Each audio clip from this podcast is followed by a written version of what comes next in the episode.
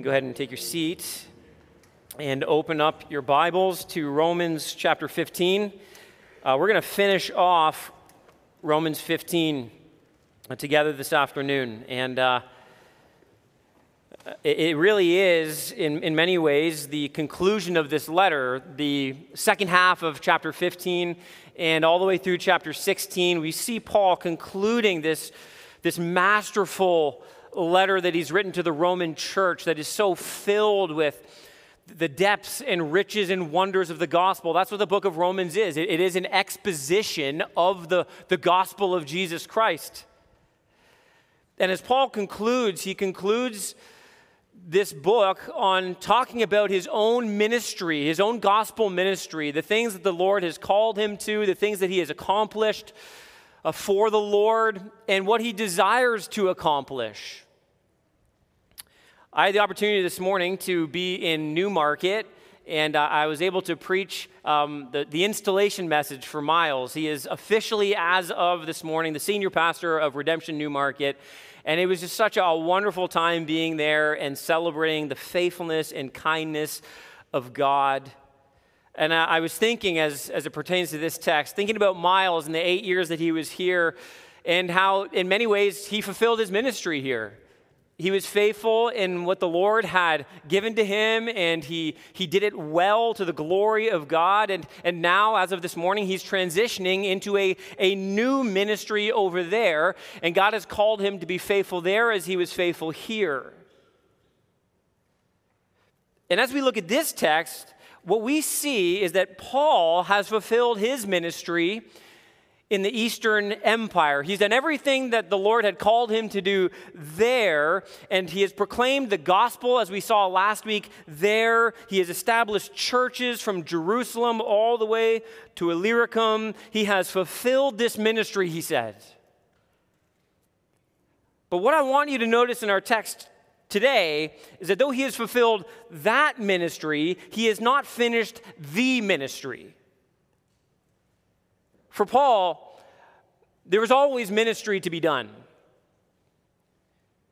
And now he's making plans for further ministry. And that's what he's beginning to unpack and unfold in these final verses of chapter 15. And from these plans, what we see, what I want us to see and embrace, is what Paul models for us, and that's this it is a ministry mindset. It's a ministry mindset that, that really it overwhelmed the life of Paul. It controlled his every thought, his every action. And that's important for us to see and grasp because for the Christian, listen, the job is never done. I mean, the job is done, but, but you'll know when that day comes, okay? You will be in the presence of the Lord you will be singing his praise for all eternity. But until that day comes, the scriptures tell us the job of the Christian is never done. There is a great commission, there is a mission that God has given to the church to fulfill.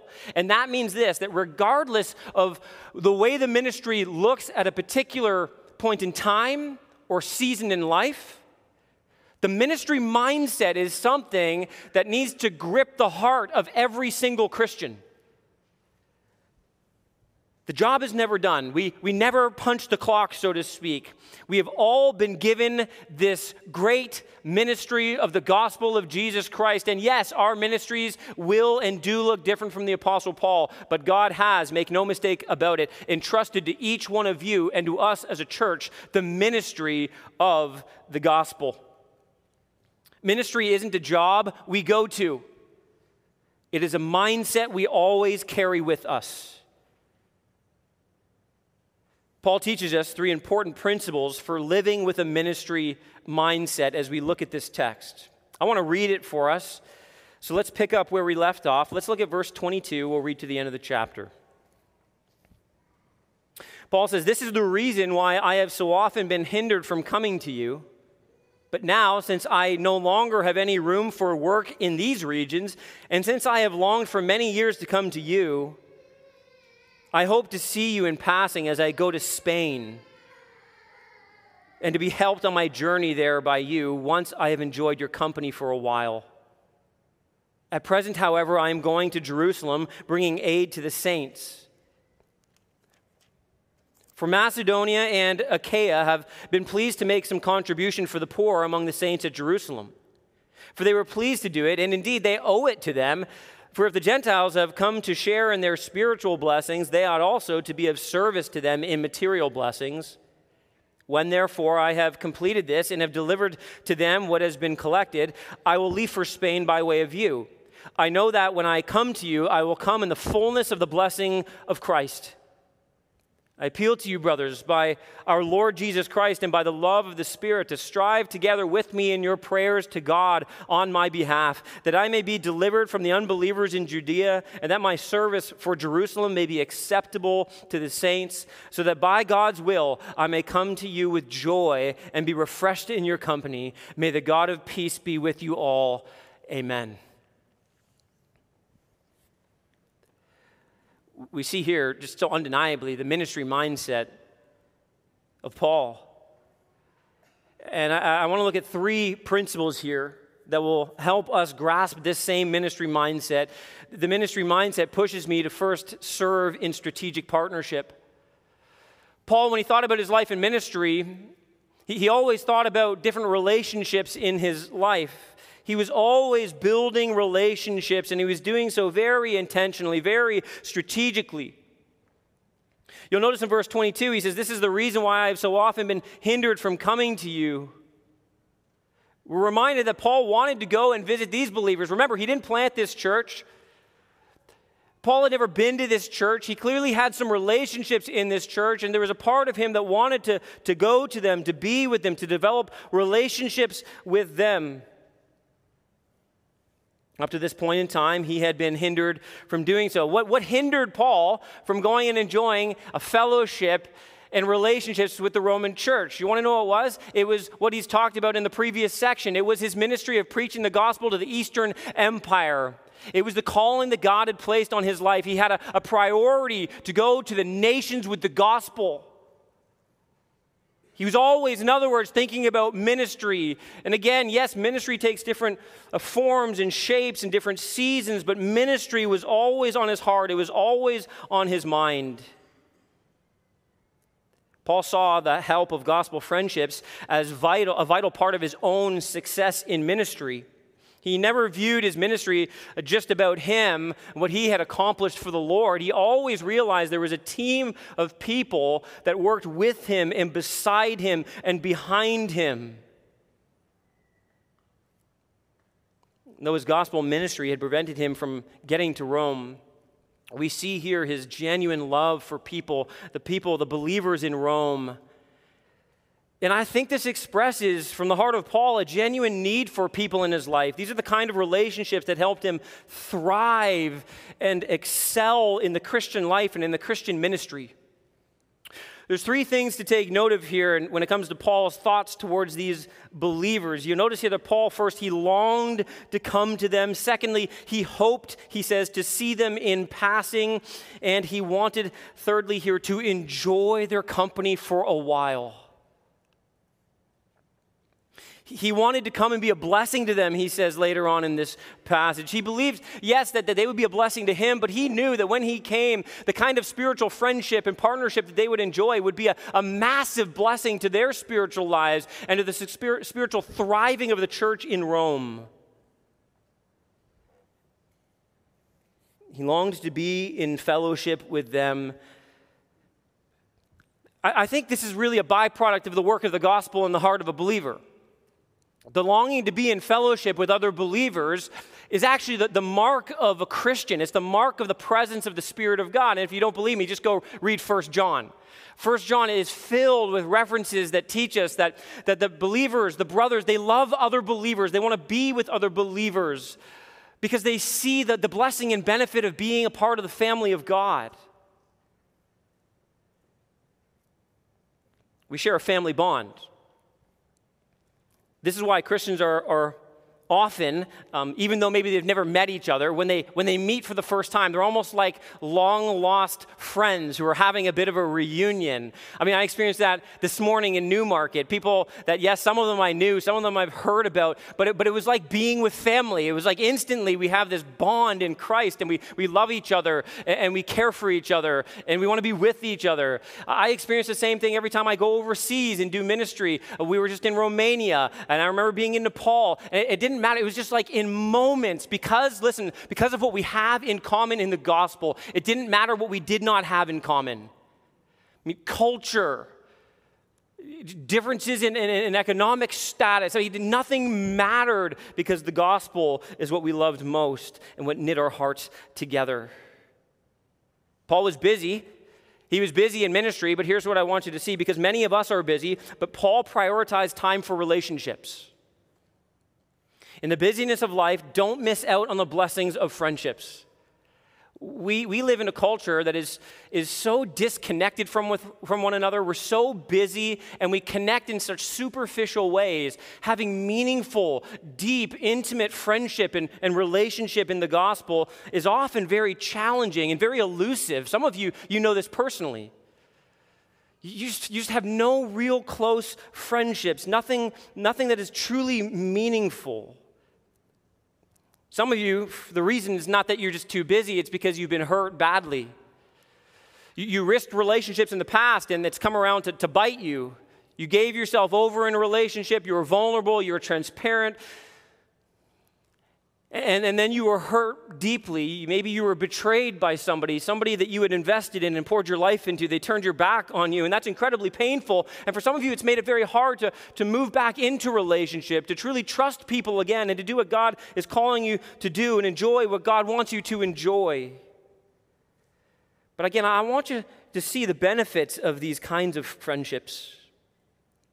I love how he, he, he says there in verse 24, he says he hopes to see them in passing. He wants to be helped on his journey. But look at this, I love this. Once I have enjoyed your company for a while. You see, Paul's ministry mindset was, was eventually to get to Spain. But notice, he's like, look, I, I want to take a pit stop. I want to spend some time with you. And, and I, don't, I don't just want to kind of take from you, I want to enjoy being with you.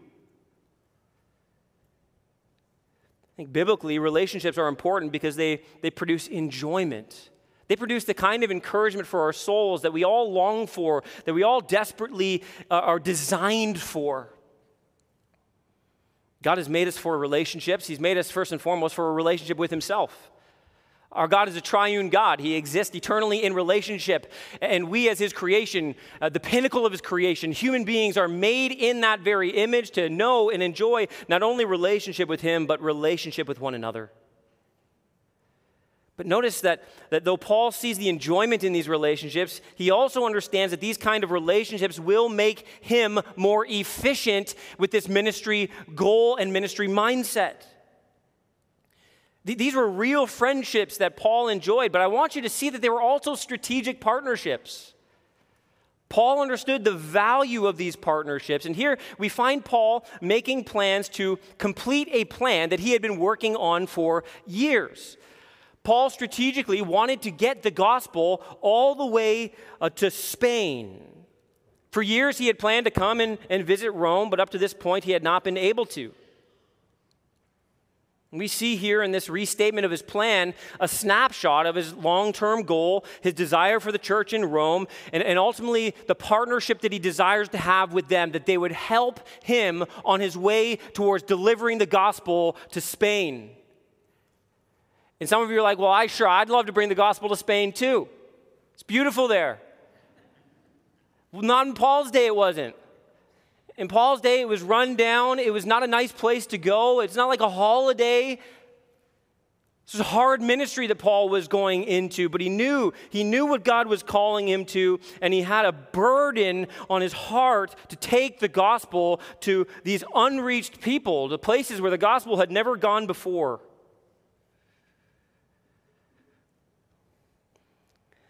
When he talks here about them helping him on his way to journey, this idea of assistance that they would provide, this means more than simply them offering good wishes or, or even a parting prayer. What Paul is pointing to here is meaningful partnership.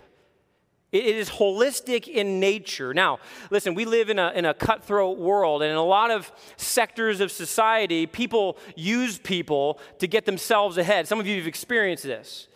Relationships are a means to an end, they're, they're utilitarian in nature. They simply are there in order for me to get further ahead in my life, in my goals, in my objectives, in my dreams, with my desires. You are there to promote me, to further me.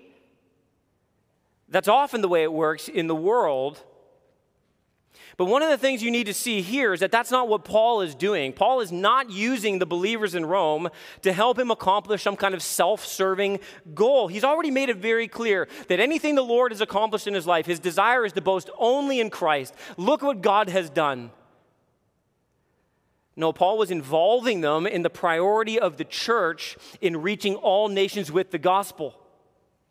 One of the reasons I love being in uh, the network of churches we're in, the Great Commission Collective, is because this is the very heart of the, the network. We want to partner together. We want to link arms together with other like minded Christians. We want to share in resources, in support, and put our heads together for strategic thinking and planning because we want to see collectively the gospel go further than we could ever, listen, than we could ever do alone.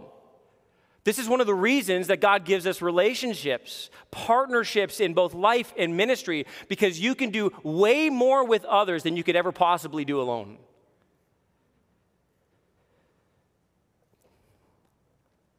This is why it's, it's so important to, to choose wisely the kind of people you surround yourself with.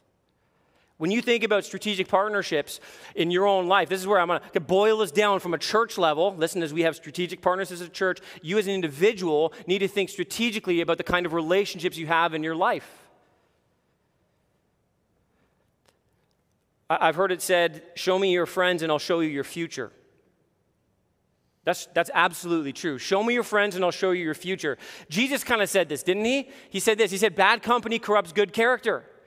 Show me your friends, and I'll show you your future. Show me who you hang around, and I'll tell you with a, a high degree of probability what your future is going to look like, the kind of person you're going to be, the kind of things you're going to do. I can tell you, and we've, eh, parents, you watch this all the time, don't you?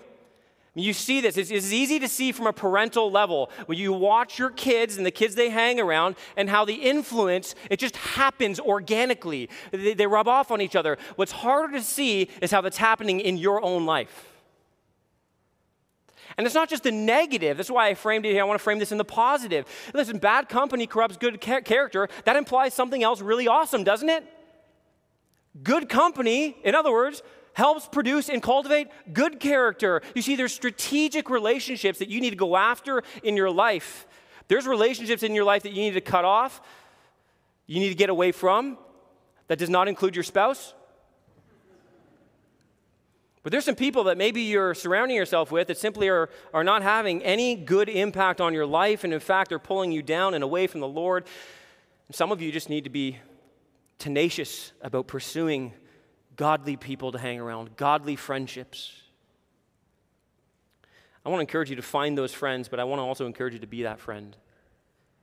Be the kind of friend that pours in spiritually, that builds up and edifies and encourages in the Lord. You see, the ministry mindset pushes us to serve in strategic partnerships, to see how God gives relationships to further not only our spiritual life, but to advance the very gospel of Jesus Christ that has so radically changed our lives. Next, the ministry mindset pushes me to share in sacrificial provision. We see in verses 25 through 29 really the heart of this help that they were providing for Paul, but also the help of the other churches uh, for other struggling churches. The help that the church was to provide for Paul, like I said, was holistic. It was, it was beyond prayer or well wishes. It was provision in all kinds of ways, in, in financial and people. In fact, this, this word that Paul uses, it often indicates a, a group of people that would be sent along to partner in ministry.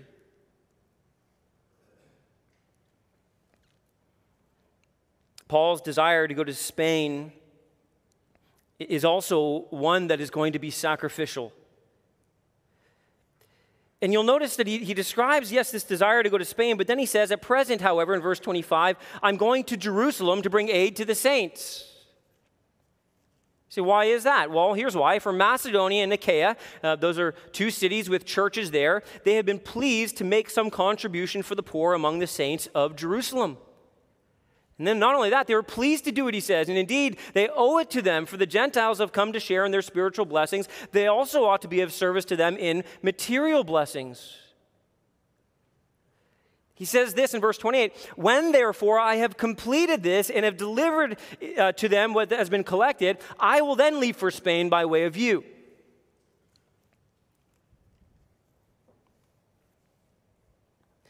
I, I want you to see that, that Paul is, is upholding some churches who are giving sacrificially. He's expecting the church in Rome to sacrificially support him and aid him. But Paul is not calling these churches or these believers to do anything he's not willing to do himself. Paul has sacrificed so much of his life for the sake of the ministry. And right here, we get another glimpse of that as we understand a little bit of what Paul is actually saying here. You see, if Paul had, had done what he had wanted to do initially, he would have immediately set sail for Rome. However, he, he first had to take this offering to the poor in the Jerusalem church, which he had collected from those Gentile churches in Macedonia and Achaia. And you see, what, what we see here is that Paul's servant heart was about to cost him in both known and unknown ways, and, and ways that he was not expecting, and in ways, though, that he, he did expect. This always happens when you're doing ministry. If, if any of you have done overseas ministry, you know for sure that there's a cost, there's a toll uh, that it often takes, that, that some of it, yes, you expected, some of it you did not expect. Some of them are big, some of them are small. Rowan and I just came back from Romania, and, uh, and initially we had booked the shortest flight we could possibly get over there. We were going to be over there in 13 hours, which is pretty good.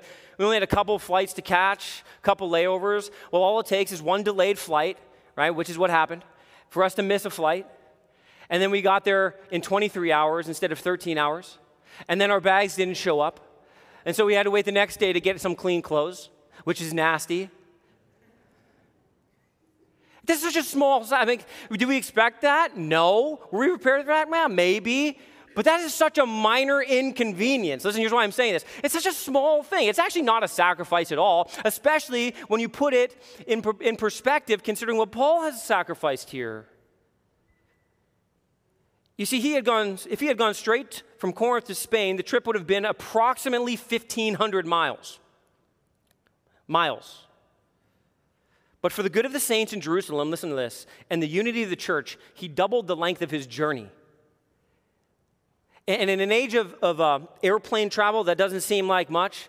But in the days of Paul, traveling on foot and taking boats, we're talking weeks and months he added to his journey. You see, why did he do this? This is how you get into the ministry mindset of Paul. His motivation here is primarily theological. You see, let me kind of break down the situation for you a little bit. The church in Jerusalem is a predominantly Jewish church. The churches in Macedonia and Achaia are predominantly Gentile churches.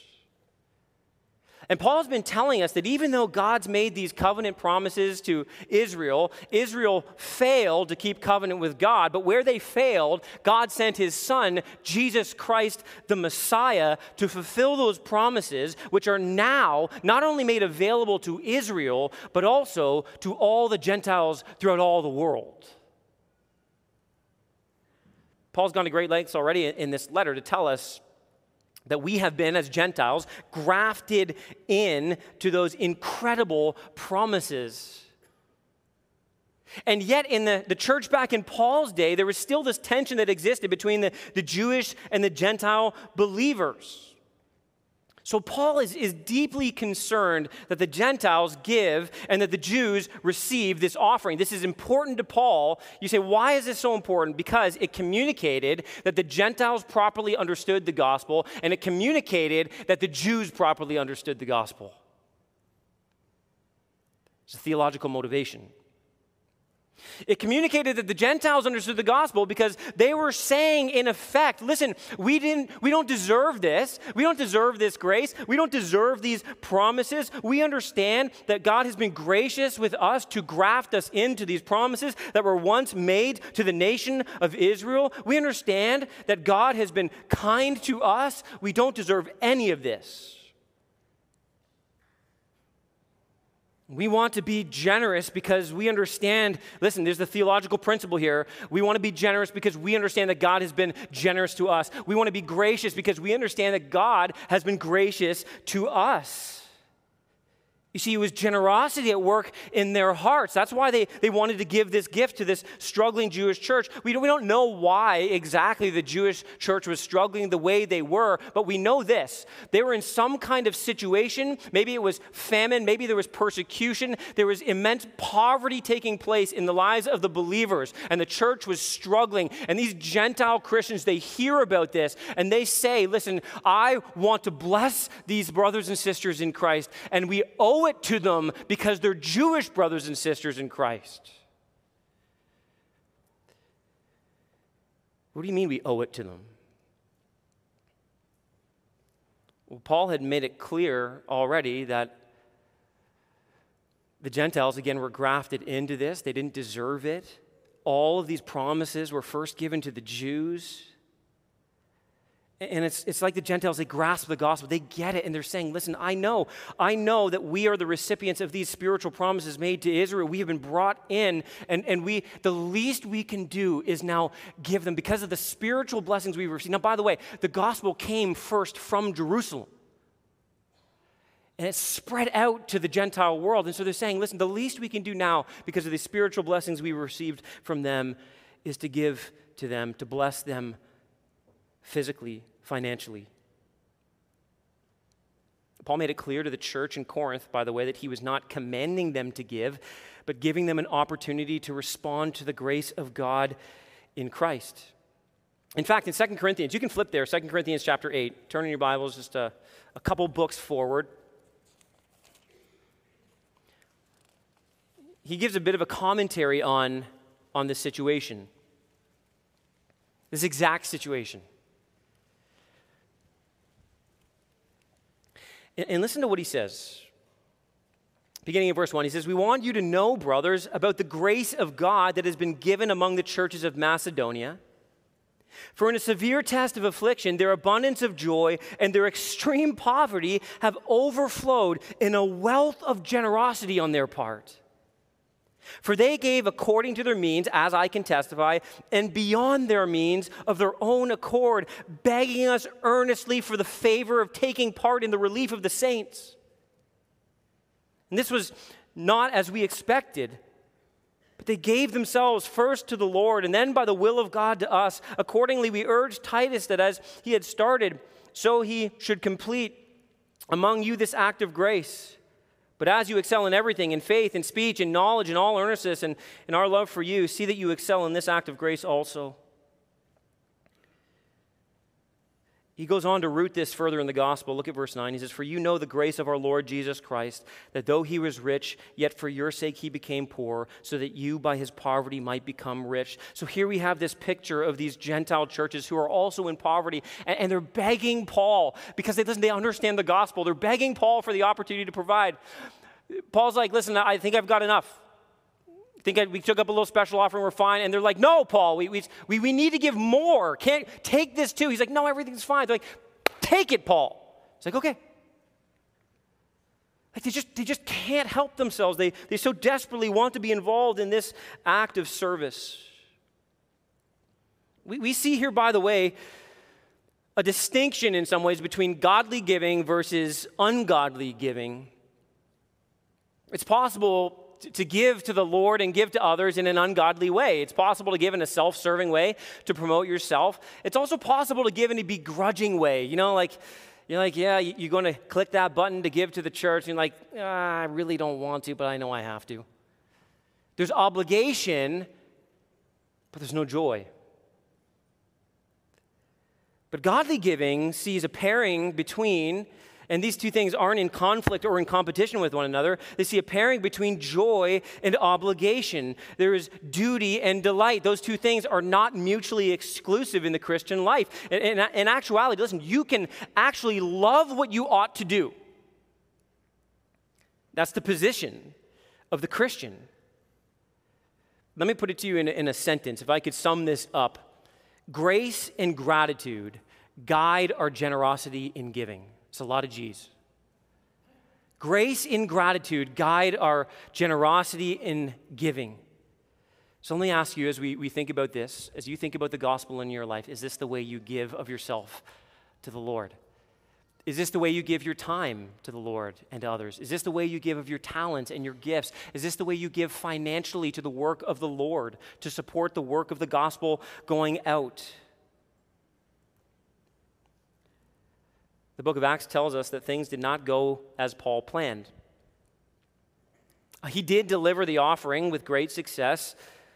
The Jews accepted it, which, by the way, meant that they understood the gospel as well.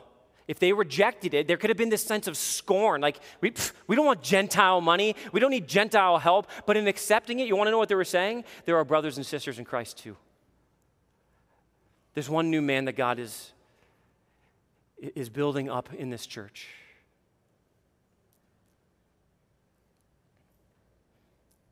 Paul delivered this offering, great success, but there was more cost, more sacrifice involved for him than he expected. He was almost killed by an unruly mob. He escaped by night with Caesar's soldiers. Then he underwent shipwreck and deprivation before arriving in chains in Rome. Paul would eventually get to Rome, but he would not come as a traveler, he'd come as a prisoner. We actually don't know if he ever made it to Spain. Part of sharing in sacrificial provision is seeing that, like Paul, listen, we should remember that God's ways aren't our ways.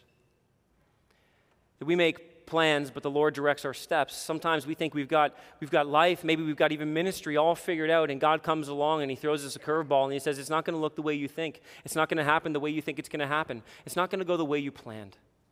But one of the things we see in this, listen, is that that's actually okay. That's not a mark of God's unfaithfulness or, or, or a sign that God doesn't care. Oftentimes, it's a sign that God is, is simply doing things that we cannot see, even though we cannot understand.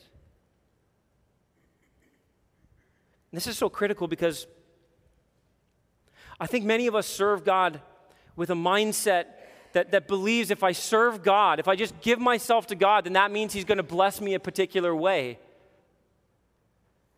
And, and, that means that, that when, when things don't go our way, it can reveal the heart of our service to the Lord. It can reveal not a ministry mindset, but a selfish mindset. It can reveal that we believe God exists to actually serve us, to do things the way that, that we want. And so, so maybe you're going along and, and you think life is going the way it should, and you're serving the Lord, you're giving yourself to Him, and, and you're surrendering everything to Him, and then all of a sudden some kind of obstacle comes up. Maybe it's, it's an illness or an accident, or, or maybe just God just blows up something in your life that you were not expecting. And then you look at it and go, God, God, what's going I thought you loved me. I, I, I thought you cared for me. I was serving you, God. And can you not hear in that, God? God, if I am going to serve you, that means you owe me. There's no bartering with God. It's not, it's not like, you can't just say, like, okay, God, I'll follow you. I hear this all the time. I, have heard people say, like, I'll follow God if he does this for me. That's not the way this works. It's not like God's sitting up there in heaven going, like, like you're bartering with you, and you're like, okay, God, I'll give you this if you give me that. Like, God's like, ooh, what a good deal. He doesn't, need, he doesn't need you. He doesn't need what you have to offer. It's a privilege that God would take you and me, wretched sinners, saved only by grace, and that God would ever choose to use us to advance His glory and His gospel. That's a miracle.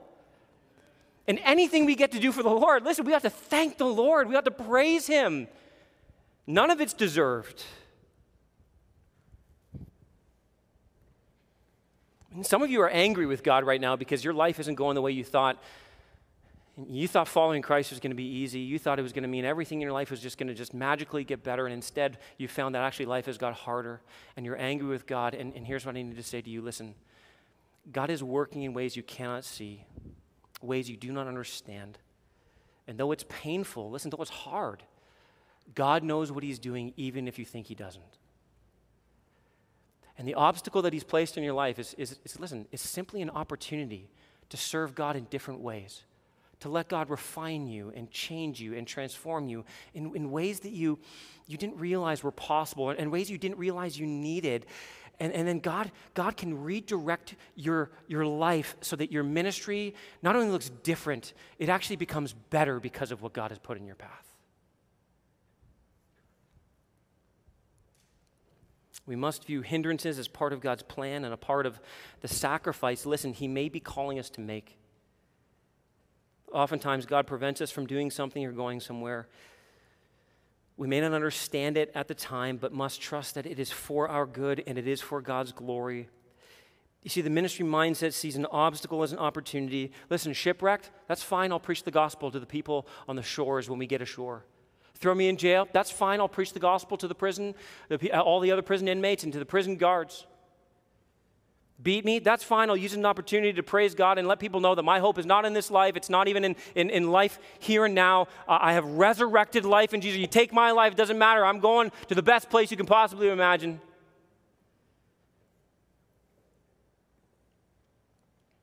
That's a ministry mindset. Doesn't matter what you do, doesn't matter where I am, doesn't matter what obstacles in my way. Whatever it is, God is providing me an opportunity for ministry in the gospel. Third and finally, the ministry mindset pushes me to strive in specific prayer. I think it's interesting that Paul, here at the end, he, he ends describing his plans for ministry with a petition for them to pray on his behalf. And in verse 30, he says this I appeal to you, brothers, by our Lord Jesus Christ and by the love of the Spirit, to strive together with me in your prayers to God on my behalf that I may be delivered from the unbelievers in Judea, and that my service for Jerusalem may be acceptable to the saints, so that by God's will I may come to you with joy and be refreshed in your company. May the God of peace be with you all. Amen. There's this, this call from the heart of Paul to pray. In other words, you want to know why Paul does this? He understands that this is not going to go necessarily the way he, he wants. He understands that this ministry can only be accomplished by a power that's greater than him. He is in desperate need of the, the Spirit of God to work in mighty ways in order for him to accomplish any of these plans that he has set out to do. I want to just draw out as we close our time together three principles to help us in our prayers. To, to, strive in specific prayer. First, I want to ask three questions and, and kind of pull them from this text. First, why do we pray? Why do we pray? I want you to notice that Paul uses the term appeal here, or beg, or urge. It's the same word, actually, that he's used all the way back in chapter 12, verse 1, when he says this that I, I appeal to you, brothers, by the mercies of God, to present your bodies as a living sacrifice, right? This urging, this appealing, there's necessity, there's urgency involved in this. Just as he's appealed to them to present themselves to God as a living sacrifice, he now appeals, he, he begs them, he urges them to pray earnestly for him and for his ministry.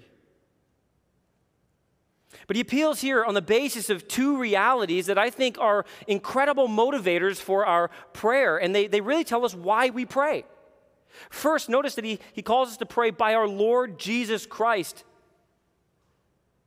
You see, Paul is reminding them of who Christ is. He is Lord. He is the one who possesses all power and all authority in heaven and on earth. He rules the universe for the good of his church and the glory of his name. In other words, we pray because we are accessing the one who is able to do all things. This is so important because of verse 31. Paul knows that his enemies are powerful, he knows he's coming up against opposition. His circumstances are challenging. But notice this, secondly, his appeal is based on the love of the Spirit. He's reminding them of the, the love of God that has been poured into their hearts. This is a reference all the way back to Romans chapter 5. And this is important for Paul's second request in verse 31. You see what he says there? He knows that he's going to have enemies come up against him, but that his service for the Jerus- for Jerusalem may be acceptable to the saints. He desperately, you know what he's saying? He's like, I need the Spirit of God to work powerfully to soften the hearts of the Jewish believers there in Jerusalem. I, I can't do this. I can't change their heart, but you know who can change the heart of man? God can. So pray.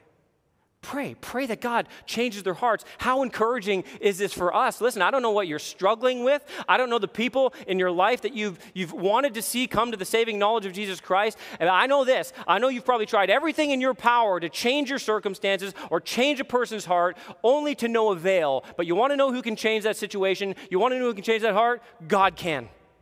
God can calls you to depend upon His power and His might. And the way you do that is to pray and pray and pray and persist in prayer day after day.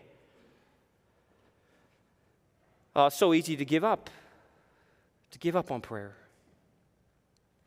Paul, I love this. He expects the Holy Spirit to work powerfully and lovingly in the lives of these believers so that they will receive Him.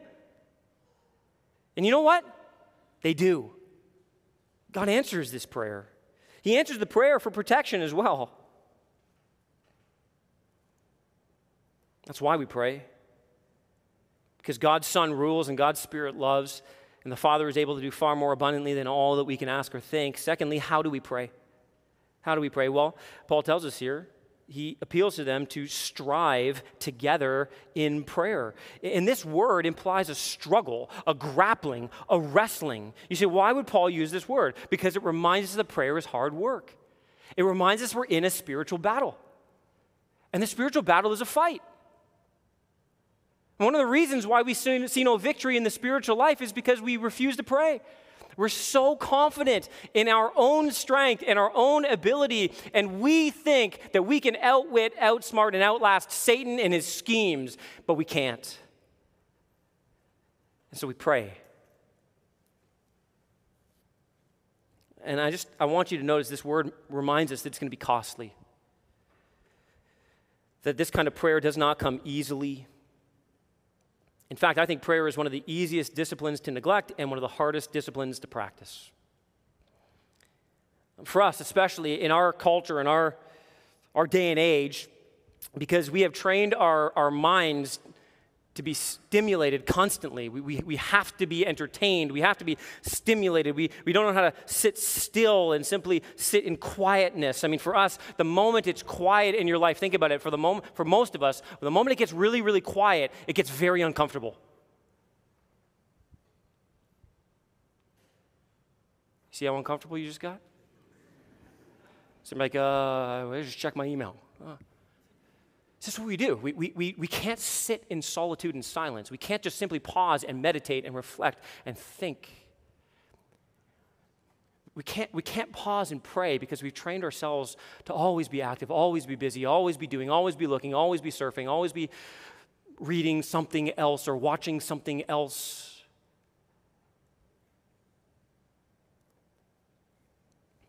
On top of that, there are a host of things that keep us from prayer the cares of this world, the schemes of the devil, the lusts of the flesh. Listen to this listen, striving arises from a burden. Okay? Striving arises from a burden. That's why your prayer life increases when a crisis hits your life. Do you realize that? The moment you get that call, the moment you hear about that person the moment something goes wrong, what are you inclined to do? Get on your knees and plead for God to change the situation. Why? Because striving in prayer arises from a burden. Here's the burden that we need, church. We need the burden that there is a world around us that is lost and dead in their trespasses and sin. And when they die, they're going to spend eternity in hell paying for their sins because nobody ever told them about the glorious gospel of Jesus Christ that can save them from their sins and restore them to a relationship with God and change their life forever.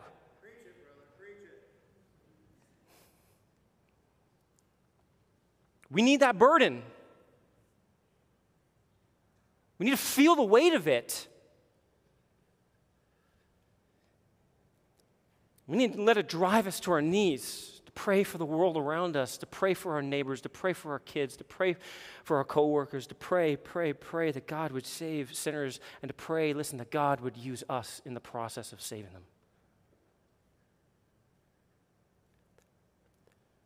All human effort, one author says, lies prostrate before the throne of God's providence. God can accomplish more in one minute of prayer than we can in one year of our effort. How do we pray? We strive.